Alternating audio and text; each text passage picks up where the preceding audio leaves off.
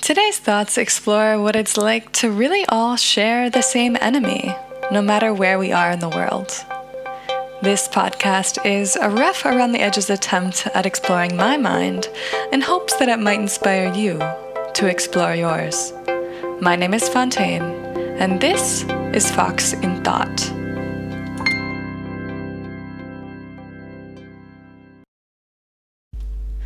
Three years ago, I read the book Homo Deus, which was written by Yuval Harari, the guy who wrote Sapiens, which you might have seen on many bestseller shelves.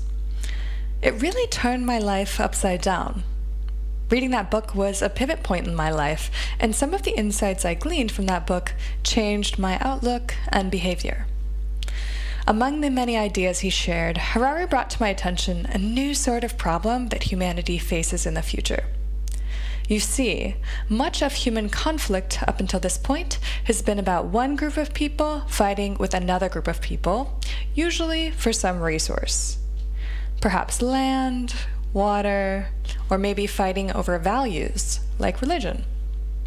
This sort of conflict is what gives rise to things like nationalism, things like make America great again. But in the future, our biggest challenges as humans will look much different. Our biggest challenges will be humans versus a system, not another group of humans. Harari puts forth different examples of humans versus a system, like the merging of technology and biology, nuclear threats, and of course, global warming. With any of these sorts of problems, it will require all humans to collaborate share information, trade resources, communicate effectively, etc., in order to quote unquote win against the system. And what a perfect and concrete trial run Mother Nature has given us with coronavirus. This phenomenon is all humans versus the virus basically the epidemiological implications of how it moves and attacks it, its host. That host being an individual or society. It is in each country's interest to collaborate with other countries, learning from those who are ahead in the cycle, employ, employing effective strategies, avoiding problematic ones, etc. But if different countries take different approaches, they might actually cancel out each other's hard work. So if one country takes a herd immunity strategy, but another takes a total lockdown strategy, the virus will continue to spread. So the solutions needed for this era are not about strength, force, or competition. In business, and even in global politics, we often think of others in terms of competition or even enemies. Now, we must reframe this to thinking about allies or collaborators. This can be hard to think that way, especially if another group is taking a different strategy.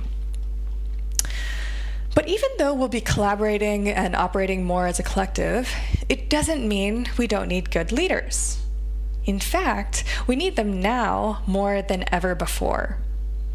I often think of a good leader as an orchestra conductor. They aren't the ones playing the instruments, but they know how each instrument sounds. They can probably play a little bit of everything, but most importantly, they're good at putting it all together. And when it comes to something like leadership in the time of Corona, who is going to be the conductor of the most complex orchestra in the world? Naturally, I was excited to read what Harari had to say about the virus and its impact on society.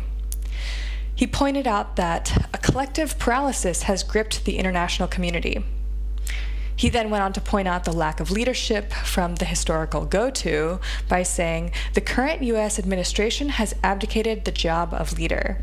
It has made very clear that it cares more about the greatness of America far more than about the future of humanity. He even describes the current la- leadership landscape as there seem to be no adults in the room. As an American, I'm slightly embarrassed by this sentiment. I keep thinking, get it together, guys. But the old conductor has retired, and there's a great opportunity for someone to step up to the plate, or I guess the platform.